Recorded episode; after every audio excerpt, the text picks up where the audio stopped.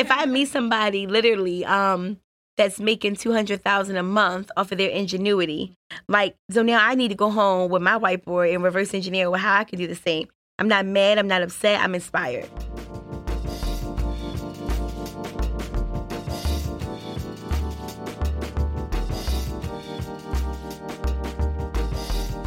Hey, everyone.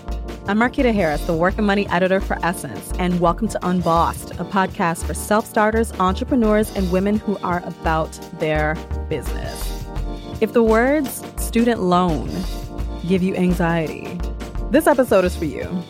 Today, I've got Sonia Lewis in the studio. Now, Sonia is the CEO of the first Black woman-owned student loan repayment company in the country.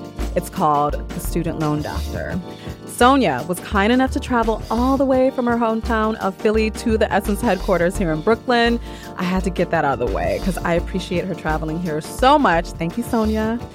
Now, in addition to chatting about how Sonia went from having a boss to becoming her own boss, we're going to have a discussion about a major, major financial issue that impacts so many of us. I'm talking about educational debt. In the United States alone, 44 million borrowers owe roughly $1.3 trillion in educational loans. I can't lie. I just fumbled that because I have issues even like accepting that number. So let me say it again. In the United States, 44 million borrowers owe roughly $1.3 trillion in educational loans. It gives me anxiety just to think about that. Also, Black women, we take on more educational debt than any other group. Let that sink in. So that said, this isn't an issue to bring you down. This is not an episode to bring you down. I think if you have debt, stop burying your head in the sand. Don't ignore those calls from Sally Mae. Instead, manage your money. You have options. There is a way out. You can do this. I'm going to chat with Sonia about her company today, and we're going to really just have an honest discussion about student loans and hear about Sonia's own very inspiring story as a business owner. That said, I want to hear from you. I want to know your stories about your student loans. So make sure you reach out to us on social. Use the hashtag #UnbossedPodcast. And you can email us at unbossed@essence.com. Okay, let's get to it.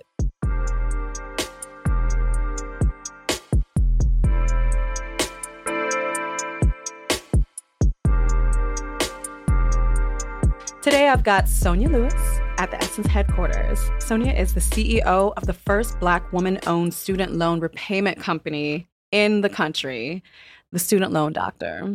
I'm going to chat with Sonia about her company, and today we're going to have an honest discussion about a money matter that impacts 44.2 million Americans. Let me say that again. 44.2 Americans, student loans. Welcome to the show, Sonia. Thank you for having me. Thank you for coming to Industry City and coming from Philly. Yes. Just to come here on Unbossed. Thank you, girl. I'm excited to be here. So let's get to it. I like to ask all of my guests, first and foremost, tell me about your very first job that you ever had.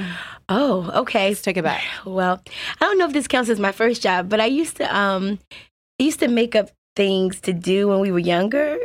Only reason I call it jobs because I got paid. So This is how I knew I was always going to be a little hustler. Uh-huh. I used to make fake amusement park rides. Wait, what? How old were you? I was like 7, but I needed some money. So I used to make people get on a plastic chair with a rope tied around, and I used to put leaves under them because for liability purposes. Again, this is how I thought at 7. Back up. I love it. So and I used to charge them $1, and I would swing them for like, maybe I say a minute. Again, I wasn't really timing it. Mm-hmm. And I would leave for the day with $10. Wow. And my mom got caught on to it because she was like, "You're not asking me for any money lately. Like, what's going on? Where are you getting your money from? You are here charging." And I'm like, "Well, actually, I have a little hustle. It's an amusement park right outside." And I was so mad when the maintenance people like took my pile of leaves up. I'm like, "You're messing up my money, son." All right, that's not a real first job, but that's the first time I could think I was really serious about getting some money because I wanted some candy cigarettes for my thing. Okay, yeah, okay. Yeah, I definitely had Jawbreakers. Yes, mm-hmm, that and like the Bubblicious. Yes, and so it's clear you were very kind of like creative, yes, and you were all about getting your coin. Absolutely, at seven years old. And I still cared about the people because the leaves. Yeah, because the liability. Don't miss the leaves. So no, you clearly have, like you said, you care about people. Yes, and you. I just love that. So, tell me about beyond 7 years old. Yeah. We're gonna bring it up a few years.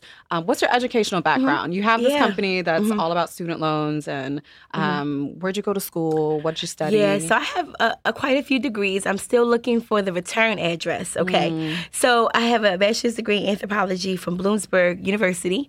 I have a master's degree in education administration from Strayer University. That was partly paid for by Strayer, and Bloomsburg was pretty much a full ride as well, as I got a scholarship. And then my doctoral degree, I'm ABD, all but dissertation. Oh, joy. So, and that's from Walden University, and that's in higher education. And so what I will say is, do I need or did I need all of those degrees? I don't think so. Okay. I feel like, much like our clients, I got really caught up in degree chasing.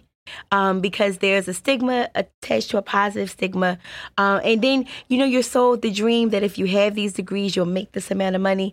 But if I could just kind of like reverse engineer it all, I probably would say I had the skill set to make the money I'm making now. I didn't really need the degrees. The degrees. Now, degrees give you access and opportunity. Let me take, I don't want to take anybody off their, you know, their track here. But what we also have to remember is that the degree isn't guaranteeing anything. And I feel like I didn't understand it necessarily when I was going for those degrees. Yeah, I get it. Yeah. Do you mind me asking, when did you graduate from college? Yeah, so what was the first one? 09 for my bachelor's. The master's was 12. And then doctoral degree is still in process.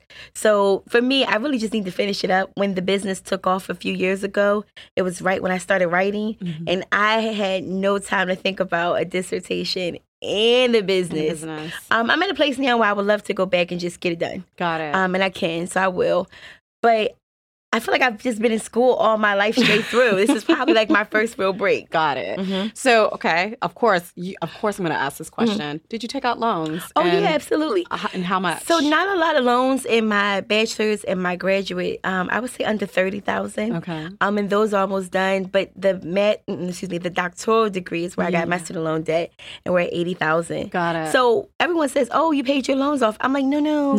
I'm like, I started the business again, but you got to remember, we'll get into it. The business was accidental. Like I never woke up and said I wanted to take on Sally Mae. It just happened that way. See, just hearing that name makes me tense up because I can't stress it enough. I definitely have some big loans, and they definitely do keep me up at night. But I have learned the best way to deal with them is not to bury my head in the sand and ignore it, because that's what I definitely did for a long time, and then. Yeah, I hit a wall, and I just, and it, you know, I think, you know, grown woman status. And I learned the best way to deal with them is to manage them. Yeah. And so much of that is, it's important. So let's get into it. Okay, sure. Okay, you're an accidental entrepreneur. Very. But, you know, anything that's really got God's favor over is not like accidental. Girl, you better speak. Yes. So I have to be mindful when I say that too. So I had put myself through a financial boot camp. It's a class by Dave Ramsey. It was called Financial Peace. And I think everyone should look into it. I've met with his team. I'll actually see them next month. I'm at a conference, and I just told them, I was like, you know, Dave really, really changed my life. And I know they hear that so often. And she's like, well, what do you mean? So I told her, she was like, oh, he really has changed your life. Not only did he help change my way of thinking about money and debt, because these were conversations that I did not have at home. I did not have with my girlfriend. Like, think about how you get together with your good girlfriends. How many times are you guys sitting around talking about money? That's the thing we try to avoid. Well, I mean, now it's a little different, but for a while, I think for so many, especially for so many women, for so many Black women, it's you want to get together, have a kiki, and, you know, maybe talk about a few little stressors, but money is just... It's taboo. Yeah, like, it's so taboo. Yeah, so we just don't do it. Got it. So in this case, I was like, okay, what I realized at the church when I took the class is, and it was really full of millennials, and it was of different ages, different races, so it was good. The thing that kept coming up in every class was student loans. Now, my professional background, I worked in higher ed now at that point for like over 8 years. Okay. I was like, oh, all you got to do is do. And I tell people your gift is all you got to do is... because that's easy and effortlessly for you to do, right? So I started helping people after the class. Wow. All right, now here's where it's about to get petty. Okay. If anybody listening judges me, judge yourself. I love a little pettiness. I can't lie. Well, what was happening was, as the class was going on and on, people started to come into the church and go straight to the basement level. That's where we were. Oh. And I was like, oh, now I didn't see Sister So-and-so at church on Sunday. Now, again, this is where it gets really petty because I didn't know these people that were coming in for help. But I was still helping, but it was like a whole bunch of mental notes. So one day I just asked, I was like, do you go to service here? And the lady was like, no. I said, oh. I love it. I said, well, how'd you find out about what we're doing here? Because I was just meeting people for free. And she said, oh, she said, my cousin goes here. And she told me that you were doing this and that I should just drop in.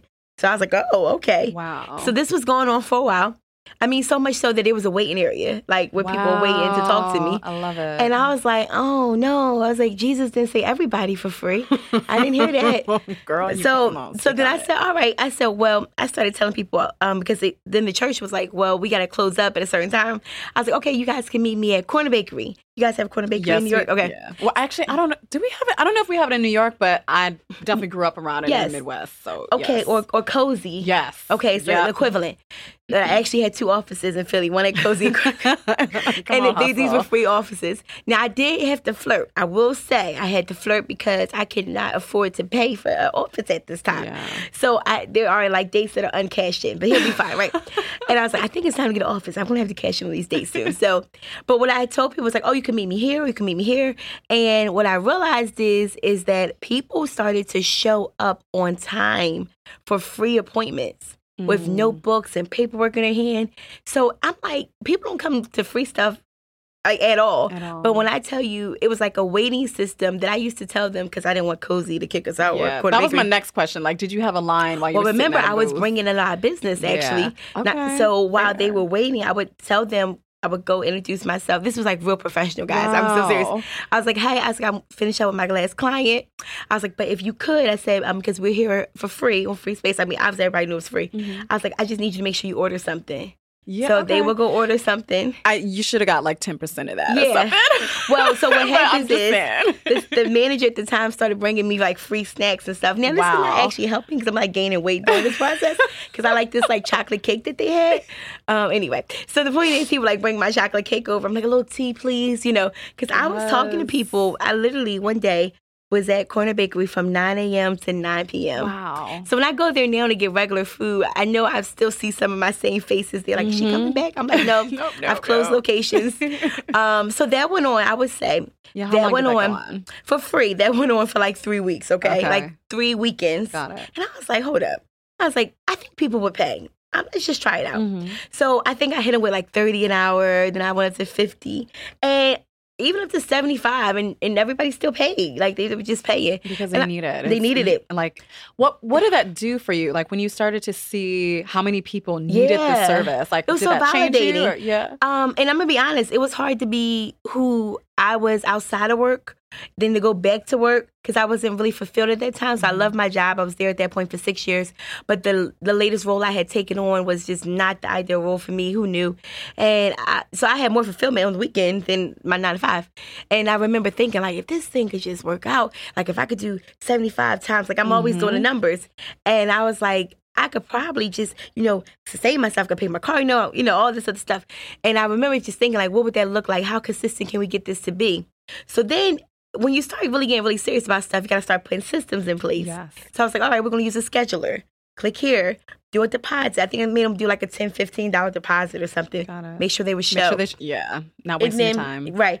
And then I started to do little speaking engagements across the city with like the Urban League, you know, and all of that. So that was a good way to get the word out and make some community connection. Well, I mean, I took everything very serious from the start. I think that makes me different from a lot of people getting started. Like, I went online, I ordered a white lab coat. Yeah. Oh, and I've seen the picture. Yeah. I love it. So, I don't even know what that lab coat is, right?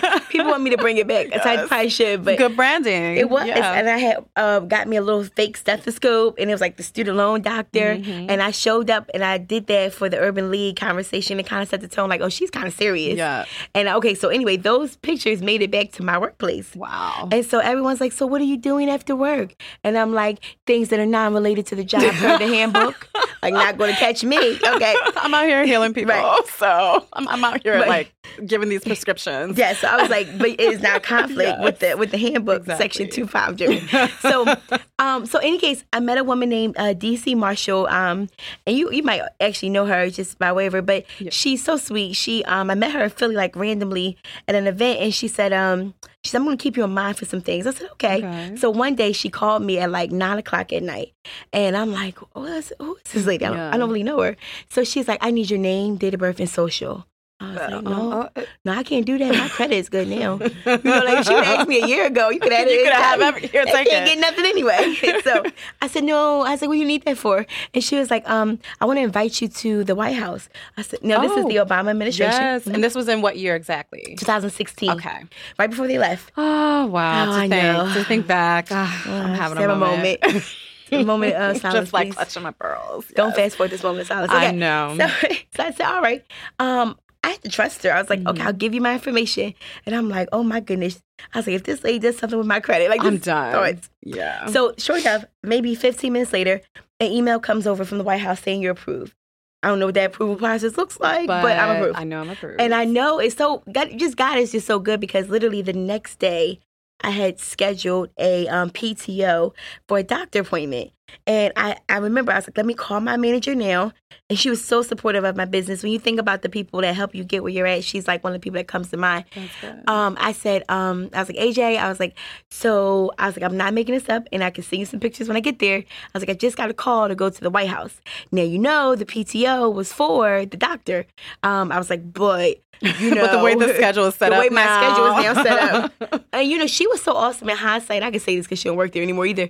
You know, she would let me do extended lunch breaks. Mm-hmm. I had to go meet with banks at this time. I was trying to really get my foot on the scene. I mean, I just went in any business that made sense in Philadelphia. I would just show up. Do you think, like, just having a boss that was a woman, mm-hmm. that she could maybe relate more? Or was it just the company you were at? Okay. Could relate. And she was a little older than me, not a lot. And what she said to me when we talked about it later, like once we both left the job, is she said that I was who she needed at the time, too. Mm-hmm. Because remember, at this point, I'm growing. Yep. So I'm listening to all type of podcasts. I'm reading all type of books. And I would bring her books to read. And I was like, did you listen to this podcast? Yes, yeah. So I'm opening up her mind unintentionally. And so she can't turn me down if she sees how I'm growing. And she had to support it. I mean, we got real colorful and creative with a lot of things, mm-hmm. because there were certain meetings and places I had to be. Everybody doesn't operate at 6 p.m. when you're off work. Some people need you at 12, you know what I mean? But I didn't let it affect my work ethic. I will say that. That was always my agreement to her. God. I will go above and beyond. I will do extra work, whatever. I just need your flexibility while I'm figuring this thing out. Because I still didn't know what this thing was. But it was nice that you had that flexibility. And somebody that was just supportive. Absolutely. And not making you feel like you had to lie or hide. Well, I just knew I couldn't lie. This would go left. I had to lie to her. Yeah. Especially with the White House. I mean, like... Yeah, I mean, like, you're going to see the pictures on Instagram, girl. That's what... This is getting a flex. Yes. So long story short, I go to the White House with a few other friends. You know, the White House has... I don't know now, but back then, the security was like so... more relaxed than TSA. Okay. I just was so surprised by that. They were smiling, they were high-fiving us. I was like, what is this? So wait, you get to the White House, and what did you do? Okay, so it was a conversation for African-American women and girls, basically issues that affect African-American women and girls. And it was 50 people invited to the room, and I was one of the 50. And I made sure I positioned myself last to ask the question. What it was is that the Obama administration were trying to collect topics to move forward with agendas post leaving. Yeah. And we just... You can see the manifesting here and there now. It was just really a big think tank, if you will. Mm-hmm. So nothing to really get accomplished in that one meeting, but everybody had their own agenda. Okay. So I stood up and I was like, hi, everyone. My name is Sonia Lewis. The student loan doctor, it wasn't like a CEO or anything at that point. I was like, but just by show of hands, I was like, how many people in here are affected by student loan debt? Right here, so like, I'm waving my hand. Yeah, waving my hand. Everybody raises their hand in the room. Yes. I said, but yet this is the one topic we have not discussed. Mm-hmm. And I said, when we talk about STEM and STEAM, I was thinking we talk about putting our girls in programs such as this. What are we talking about in terms of the debt? They're like, oh. Mm-hmm. And you can like hear it across the room. And I love it because it impacts some so many women, so many Black women in a very different way, particularly because we have, you know, some of the most debt in terms of when we're breaking down those groups. But the fact that we never really discussed it openly, it's like it's just been in the room the whole time and we just haven't been really acknowledging it. So it's nice that you were there and able to, you know, just kind of get the conversation started. I came on the tail end of the meeting, so the girl was like, can we extend this meeting so we can talk about this? So we started laughing. So, I mean, that conversation didn't go much further in terms of the Obama administration, like yet, right? But for me, it was so validating to be there on my gift and in my lane. And so on the drive back, I'm thinking I'm literally thinking I don't know what you're doing. I was like, but whatever you're doing, I was like, I need you to make it clear and plain, because now you got to go back to work the next day, and you feel like a superhero the day before, the next day you feeling real average. And so I was internally starting to become conflicted, and so now I can't be my best self at work because my best self is at 6 o'clock, right? And at that point, I did step out and get an office. Okay, so my office was about like a workspace, like something like that. It was like 45 minutes away from Center City where I was working, so I would literally leave work if I appear. I would grab food on the way to the next office because I had appointments from 6 to 10. Wow! So that hustle from 9 to 10 went on for about 6 to 7 months. Okay. Sometimes weekends. How did you take? I mean, you had to be exhausted. Oh, I don't know when I slept. I really don't remember sleeping. I know I slept at so if I got home by 11, shower, let's say I'm in bed by 11:45. And then you're up at what time? I got to get up. Well, if I had to get up at 7, let's say, because I had to be to work, let's say by 9. I'm low key just so fascinated with what time people go to bed at night, and what time they wake up. Because I'm like, am I getting enough sleep? Like, how is everybody doing so much? And how many hours of sleep? I can show you this ad when we're done that helped me with managing my sleep. Yes. I really started to learn something called REM cycles. So unrelated. So actually, you don't really need 7-8 hours, but you can get so many REM cycles, 2 or 3, and you'll see how productive you'll be for the day. So on certain days that I was really crunched, I'm like, if I could just get in 3 REM cycles, that's just how my life was at the time. Yes. But a day that I get 5, I'm now really it's a little better. In terms of, are you getting better sleep? I don't know. Theoretically, yeah, I should be getting more sleep. But I'm now a night bird. I'm I like to do my work at night. I travel so much. I don't know. Okay. Well, I mean, that's something that might have to be another conversation. Just the amount, because that's another study that we explored in one of the, I believe it is the March issue of Essence, that Black women are not getting enough rest. Oh, I think so. Yeah. I agree with that. And just how it impacts us. Again, now I'm getting off topic. I digress. So. All right, fast forward. Yes. Next day I come to work. This is important. Come to work the next day. I had a super supportive college president. He's no longer at the institution, but he was so good that he would come to my graduations, and he just really liked me because I was so much a hard worker at that job. I mean, I would take the numbers. I was in admissions. I would take numbers so personal. If the goal was 40, I would get us to 60. And I would be there at 8 p.m. and I would leave when he would leave. Yeah. So he was my buddy and we walk out together. So he saw I was super dedicated to the cause. So in any case, when the next day I get back to work, I'm just at work everything's regular. And I get a knock on my office door. Now, it's very rare that the president comes to you. Usually you go to him. And I'm like, hey, Jim. And he's like, hey, so you got a minute? I'm like, not really. Uh-oh, but, yeah, sure. He's like, so I saw on Facebook. I'm like, who do I got a D for? Yeah, I was just going to say, hi, on Facebook. What's not my friend on Facebook? I was like, who do I have to defriend? And I was like, yes. I said, on the PTO. I said, how are you? You know. And he was like, no. He's like, it's okay. It's okay. He's like, so what's going on? What do you got going on? And I just was like, real surface level. Now, at this point, it had hit me you're now on the radar. Yep. You must, whatever, get off the pot. Time to make some decisions. Yes. And I remember thinking it had set in. Now, let's say post that. I started getting skipped for promotions. I was in all the leadership trainings, and I had this darn near doctorate degree. And promotions and opportunities were coming up, and I was just getting skipped. So, there's something that every woman should have at their job, especially Black women. You have a mentor. We heard of that, right? But I think women should also have what's called a sponsor. Yeah. And some people are familiar with that term, but Definitely. If not, well, a sponsor is someone, it's not your mentor, it's not your best friend, it's someone that can speak highly of you when you're not in the room or at the table. Yeah. And I had one at my job. I had two, actually. And again, we're not girlfriends. We had lunches or meetings every here and there. But somebody told you an alley-oop relationship, yeah. So I went to my sponsor and I said to her, can I just vent to you for a moment? I said, I just feel like I'm being skipped. There's a promotion that just was up, not a promotion, a job opportunity that I wanted and I didn't get it. And I was like, and I usually get these opportunities and now it's not happening. And I was like, is it because of the student loan doctor? And she said, I would go with that. Yeah. You know what? Yeah, that's what she said. And I mean, it's when you think about it, if you would have got that promotion, I don't want to act like I know the rest of your story, but if you did, it might have just... Well, it probably would have deterred me. Exactly. Because it's like, you would have been happy. Oh, my God.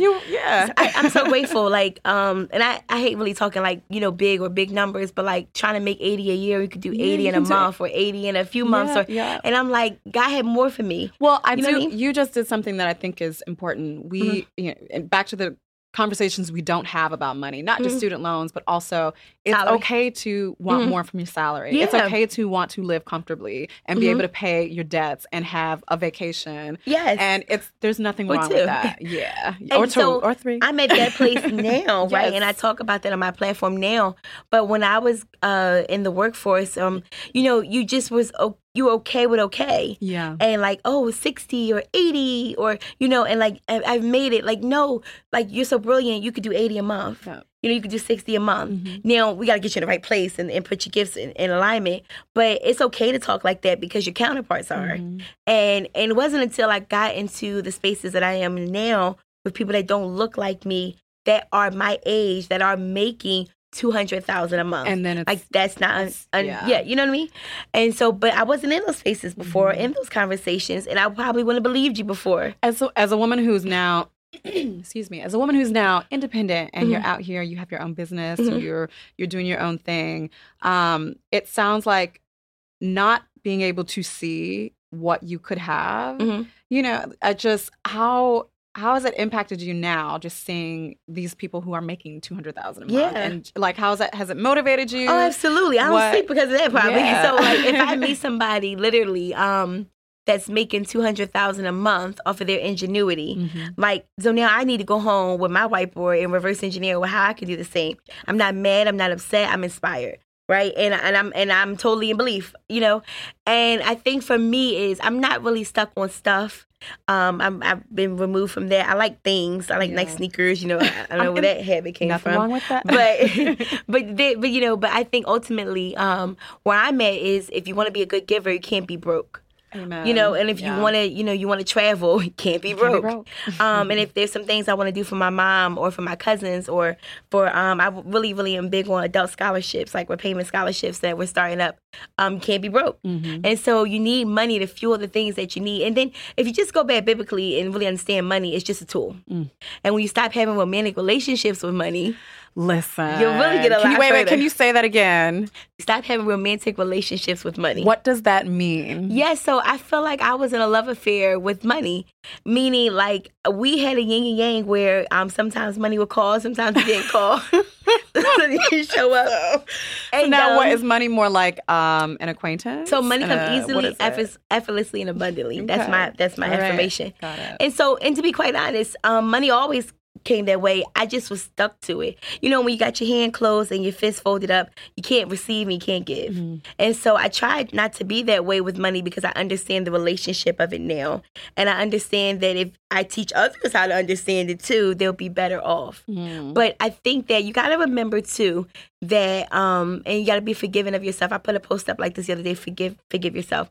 Like when you were growing up, and I don't know about your household, like my background, my family, college degrees, right? Yeah. We just didn't talk about money, though. No, yeah. We just didn't talk about it. I mean, like, we knew bills had to be paid. We knew you had to have a place to live and a car and things of that nature. But, like... It's very basic level. Just high survival level. Or overheard conversations. Yeah. But nothing like, did you know? But when you go and experience other cultures, even I would dare you, but this is what I want you to do one day, everyone listening. Okay. If you're not a white man... Go to places where white men frequent and sit next to them as close as possible. I mean, like, rarely possible. You mean like hit up the restaurant, the new spot, and just like... Wherever they're gathering. And I want you to get the table right next to them, request it, for God's sake. Yes. And you sit there with a book. I don't care. Okay. But if you just zoom in and listen to the conversation, they are talking about money, investments, and opportunities. Yeah. I really wanted to just pull up a seat and just and meet my long lost cousins, because that's the conversations I yearn to have now. But we don't do that in our community. Yeah. And it'll get there. And I think platforms such as mine, Tiffany and Alice, like there's conversations and platforms that are happening to get it to be that point. But that's not the case right now. Yeah. And so in any case, I just found that You have to forgive yourself for what you weren't taught, what you didn't know. But then you got to move yourself to the next level is, now I know better, I got to do better. You do better. Mm-hmm. That's it. Now that you got the knowledge, yes. What are you going to do with it? Mm-hmm. Yeah. So I want to know, tell me about what kind of resources, what exactly do you do in your business? The Student Loan Doctor has evolved. So at first I was really just helping people one-on-one. And then I grew to having a team. Okay. So we have a team of 8. And then now it's the coaches doing the actual work with people. Okay. And that can be anywhere from just consulting, like this is what payments could look like. These are the options you have. Oh, you're in default. You need to do X, Y, and Z. Okay, so they are about to go on your wages on this date. So we should do, because everyone's going to come in at a different point. Some people are going to come in with no problems and just want to review. Like, am I doing the right thing? I want to buy a home and on my credit. And some people are like, help. Like, yes. They took my check today. And then what does that look like? How do we help people? And how do you, I know it's hard to get into the details, but that, I think for so many women, so many people who are going through that, it just feels, you feel helpless. Yes. Like can you walk me through just briefly about for somebody who does come in and they're drowning and they don't know what to do, what's one of the first steps they should take? So the first thing is they'll probably go through a free discovery call, and that's just them telling this is what's going on. I got this letter, or I don't even know. Some people just keep it real and say, I ain't never even looked at my loan since I graduated. Yeah. Okay, here's what we got to do. First, we got to look. And we don't make people feel bad. I always tell my team, I've hired you because you make me feel like a hug through the phone. So we work with people virtually or by phone. If I don't feel like there's a hug by the phone coming through, then it probably won't work, right? Because people are coming in either super excited because they've heard good things or super, super scared. And we got to get that person into excitement, right? And so at that point, when we're having a one-on-one review with them, everything is personalized because nobody's account is the same. Some people may have $10,000 in loans. We've seen the biggest amount we've seen is up to $600,000. Wow. And the guy was still trying to borrow more money. I think his meter is broke. Wow. I don't know. Yeah, I was going to say that's something else, right? He's trying to be a surgeon, but he can't pass certain boards, so he has to go to New Mexico for this. It was crazy. That's crazy. I'm like, all right. So he's just in pursuit of a personal goal at this point. So, it sounds like money is very much attached to, our emotions. And it's just, you said, people need to feel like they're being hugged through the phone. Yes. So it's not like you're very nurturing person. And I am by nature, and then my team is by nature. And I'm not ashamed to say I've had to let a few people go because I didn't feel the hug anymore, quite honestly. And that's something that I can't train or hire for. I can't train. I can only hire for. Like, you got to be who you're going to be before you met me. And your colors are going to show a few months into the job. Yeah. And if you're frustrated because they're frustrated, well, only one person is allowed to be frustrated. That's the person that paid. So that's just not going to work. So was it, as a new entrepreneur, was it difficult to fire people? What was that experience? Yes and no. So again, I'm about my money. So at the end of the day, you either are part of this process to help me bring in money or you're not. And so I, as a woman, and I've had great leaders and managers before me, so I was so grateful to, what would they do? That's important. Right? And it was just a conversation. And really, those people kind of phase themselves out. What it is that you help people find what they're passionate about. So let me help you find what would be a better fit for you. And we're still friends. I can still call any one of them today. But you can't be here. Because if you're here, then you're a distraction or you're a hindrance to the bigger mission. And it's not about us. It's not about me. I got rid of that a long time ago. It's about who we serve. And if you stuck on you or you and your feelings or you can't separate home from work, it's not going to work. Yeah. And so that's okay, too. And then I've had actually everybody that left asked to come back, right? No. So were these people that you ultimately had friendships with before, or some but no, okay. They just saw the brand and wanted to be aligned. And you got to remember sometimes because by who I am and I'm positive and I've got good energy. Sometimes you attract broken people. Yeah. And literally, one of my coaches shared this at the retreat. I appreciate her saying this. She said, "When I came to you, I was really broken. She was going through a really messy divorce, and I think she had just went through some mental health challenges. And she was like, and I just stayed on your page on Instagram, and she started volunteering for free with me." And then I saw something in her when she was volunteering. I think it was the art of BS. I'm going to be real with you. She said something. I was like, that might be a skill. And I tested her. I tested her with the call list or something. Okay. We had to do some calls. And I just heard her on the phone. I'm like, she don't even know. Like, that's her $1 million gift. Yeah. And I was like, I think I want to hire you for the role of coach or whatever. I said, well, do it temporarily, because that's not how I met her. And that's not in my mind. I had to reprogram her.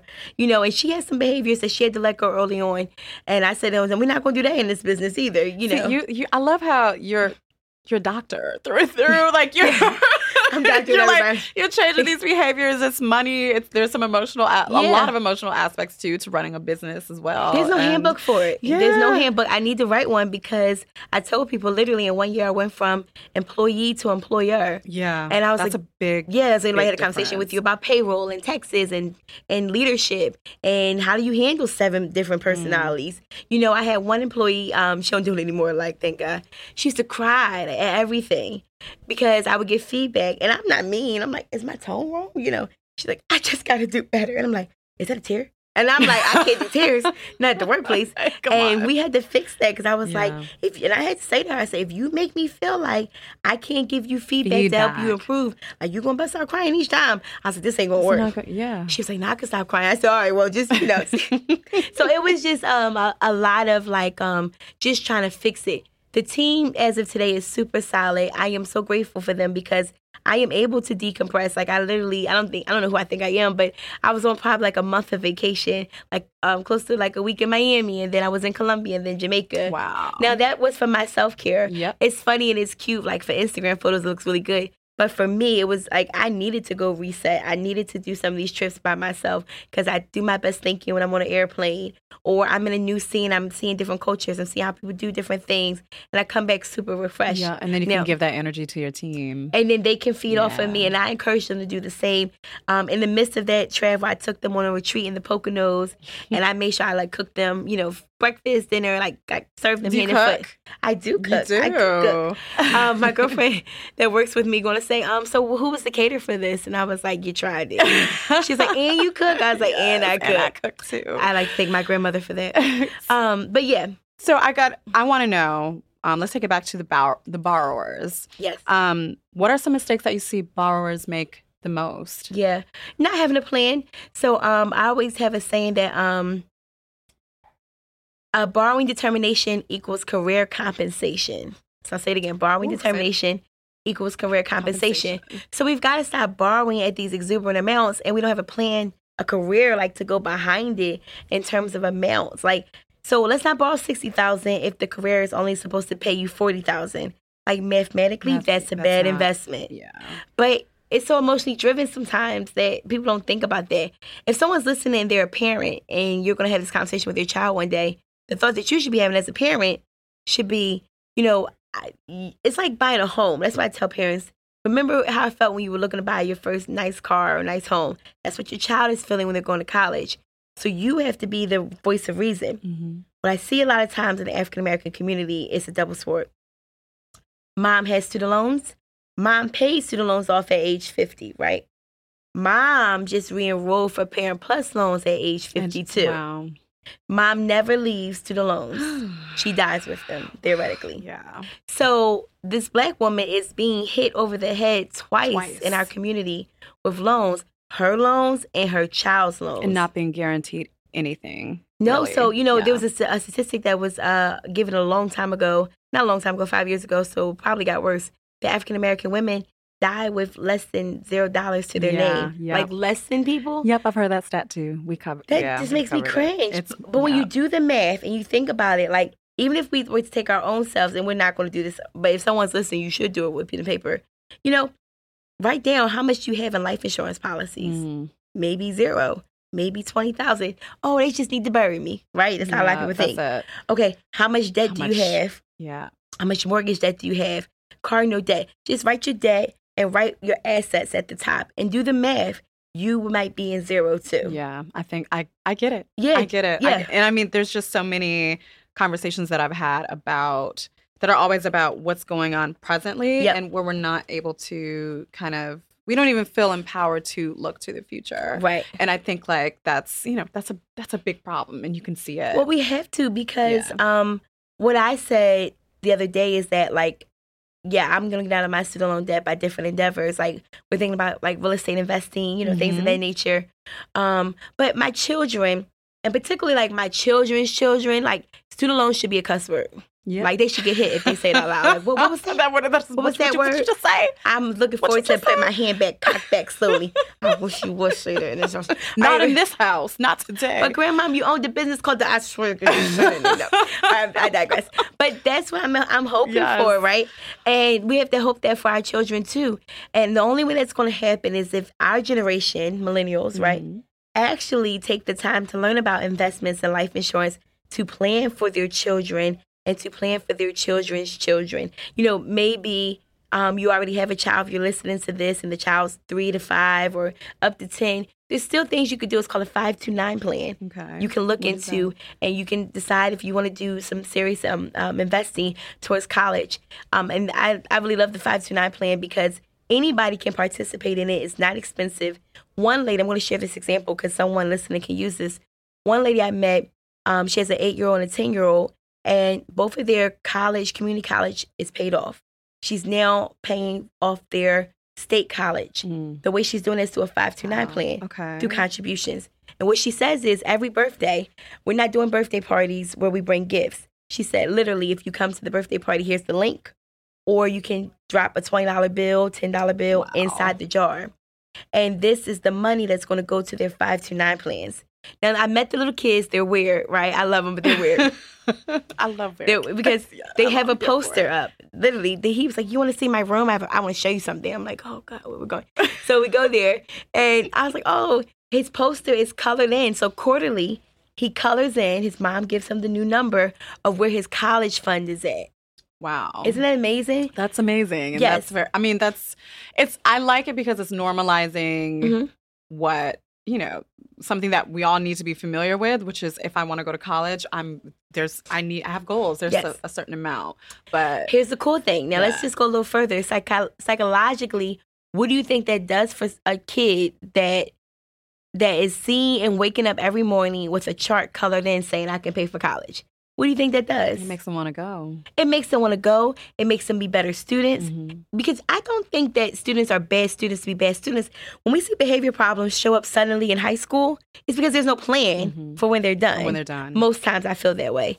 And so we're saying you have a plan to go to Howard. You have a plan to go to, FAMU. You have a plan. I don't know. So what happens at that point is that you're acting according to the plan that was created for you since you were younger. Yeah. And so we all need a little color board with little charts. And she didn't do anything that was super phenomenal. She just decided to make sense of, we're going to celebrate every year for his birthday anyway. Let's go ahead and celebrate and make a contribution to his college fund. Isn't that good? Amazing. That's pretty smart. She didn't know she was teaching me something. Yeah. It's teaching me something, and hopefully other listeners can start too. Yep. That's right. So it sounds like you're optimistic about this. What is it? 44.2 million Americans impacted by. Yes, I have to be optimistic, darling. Because sometimes I can't lie. Like. As much as it's been a learning process for me to be able to manage my loans, because I was definitely one of those people who, graduated, and media is so many industries are so difficult to navigate with, for a lot of different reasons. But graduated during not a depression, but basically everything was going south, right? And the internet bubble, that things were bursting and shifting, and it was difficult to get a job. Yeah. So, you start getting into a habit of, okay, I need to do deferments. And then you're not thinking about these things for a period. And then you get used to not thinking about the student loans, and that's how you cope. And, maybe you're someone at this point who pays it, doesn't think anything else about it, but, there's maybe something better you can be doing, a better way you can manage. And to me, it's just been hard to figure out how to maintain optimism that I'm going to pay these things, pay it off and keep managing and keep thriving. So here's the thing. You might have to roll into forgiveness. Maybe you don't pay it necessarily off. Maybe it's forgiven after 120 payments, right? And depending on where you work, like I know you work here. So I don't know if they have a nonprofit sector that you'll move to or that you'll create or start. Well, you'll start your own, darling. Yes. You can start your own nonprofit. I mean, that's what I literally had to do when I left my world of work. I was like, no, hold up now. I was like, this student loan doctor might have messed up her own self. It's like, hold up. So that was my intentions when I started my nonprofit, right? But now that I understand how to bring in money and how money can come in and how to make your money grow, you know, I bring up real estate because I feel like that's the best kept secret we don't talk about. Yeah. So that's my plan is to use to pay off my student loans. You can do the same because if you get one good deal, yeah, it takes some money to re-up, right? But you can take some of that block of money and throw it at your loan debt to get rid of it that way. There's just so many different things that you have to do, and it's hard to be creative and see opportunity to get rid of this when you're in it and you're stressed, right? So it's important for you, I stress it, to intentionally getting to networking events and different rooms where people don't have the same debt as you maybe, and just listen to how they're making money. And then take those principles because you have another fire in you. You'll one-up them, I'm sure. Okay. All right. That's a word. So I feel like I can keep asking you a million questions and I have so many for you. Maybe we can do a part two. Yes, that'd be good. But I got two questions for you. Okay. What does the word unbossed mean to you? And also, tell me about a woman in your life who you feel is unbossed, who's inspired you and motivated you. I know. I was looking at the questions on the way up. So unbossed. These are the only two questions, by the way. I like to let everybody know a little beforehand, just so. So unbossed really probably just reverse engineering my journey. That was unbossed. Like, to really say, all right. I remember I texted my mom, and I was like, Mom, I'm going to do this full time. My mom's hard of hearing. I said, just wanted to know that if I left my job and it didn't work, would I be homeless? Can you apply wire in, you know? Yes. And she was like, and now my mom's like a devout retired school teacher. And if she says that you're not going to be homeless, you just got to trust her, go with it. Yeah. So for me, being unbossed in that moment, leaving my job, really, it was all from the muscle. I didn't sleep unless I had met my daily goal. And then to take on a person's payroll early on was really big to me, too. Yes. And we probably had an office smaller than the room we're in now. And it was like, if you had to go to the bathroom, I had to let her get out so she'd go to the bathroom. Let me move my chair. Yes, I had a bruise on my right thigh. It was a lot going on. But, you know, fun times. And just really saying to myself, like, I'm never going to let me down. And if I could work for 6 years for that business from 9 to 8, I could work at my own business from 9 to 9 and just be fine. Like, so the work ethic that I had didn't go anywhere. It didn't disappear. It actually had to step it up a bit because I was like, we don't believe in repos around here, right. You know, and I'm not eating ramen noodles. Now, if anybody eat them, I'm sorry if y'all listen, but I don't like them, so I'm not doing it, right? And so I didn't want to struggle. Like, I wanted to be able to leave my job and pay my health insurance. My health insurance when I left my job was $1,000 a month. Wow. Because I didn't understand. And I mean, I can't, that's a whole other discussion. Cobra. Yeah. Like, I got a lot. Single Cobra, right? I got stories. Yes.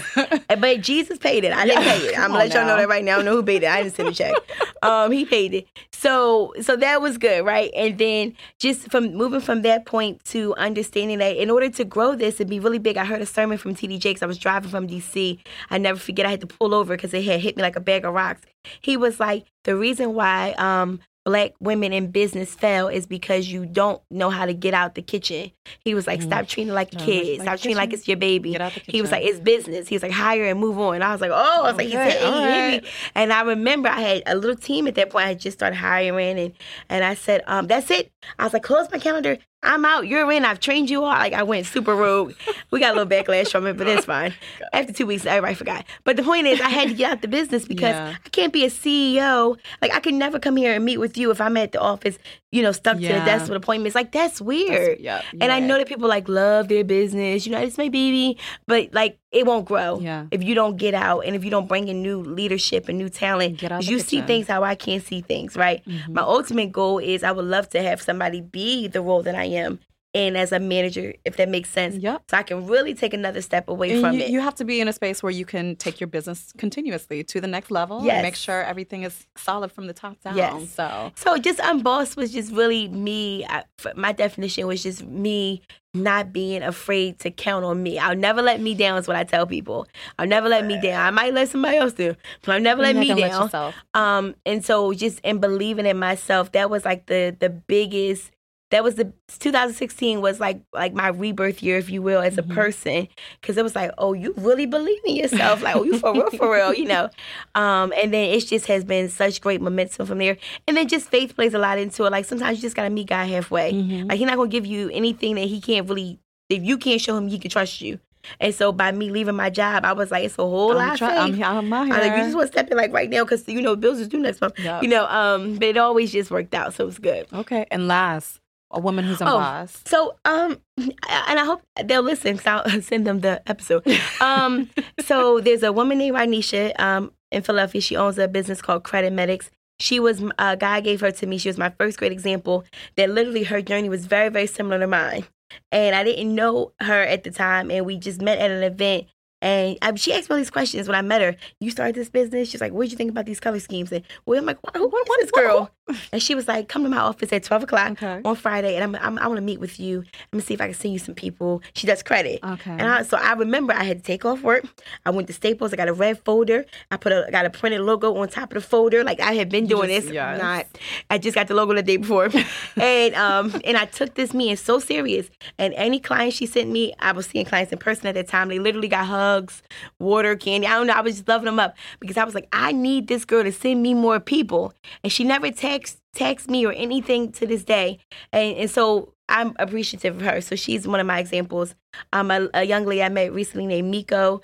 Her story, she went from like dancing and to now owning like, you know, a lot of businesses and real estate. And I just think that she was doing something that wasn't so positive to something super positive. And I love the people that follow her. And another young lady, I think, Jamisa, she's 25 years old, or she just turned 26, has a $1.7 million real estate portfolio. Yeah. But 2 years ago, literally 2 years ago, she worked at ShotRite. Yeah, I've like, and so wait, I can't remember her last name. McGiver. Yes, it's with an M. Yes. So she's awesome, right? And I just think, I thank God for people like that at my immediate fingertips. Like they did it, you could do it, and we feed off of that energy. My grandmother, I'd be remiss if I didn't say, she was the first college graduate in our family. When I called her to leave school, I was like, Grandmom, I've unenrolled. I'm gonna come home and go to work. I think I need to take a break. I don't know why I was so stressed or something. And she said, well, where would you live? No, I was like, in the back room, Grandma. You know, she said, the back room's reserved for holidays. I said, I didn't see that when I left. So I had to call my advisor, like, can you please put all my classes back? I cannot go home. Yep. And it just her not letting me quit. Some tough love. Being the person that really, you know, took it to the next level, to finish school, to set the tone.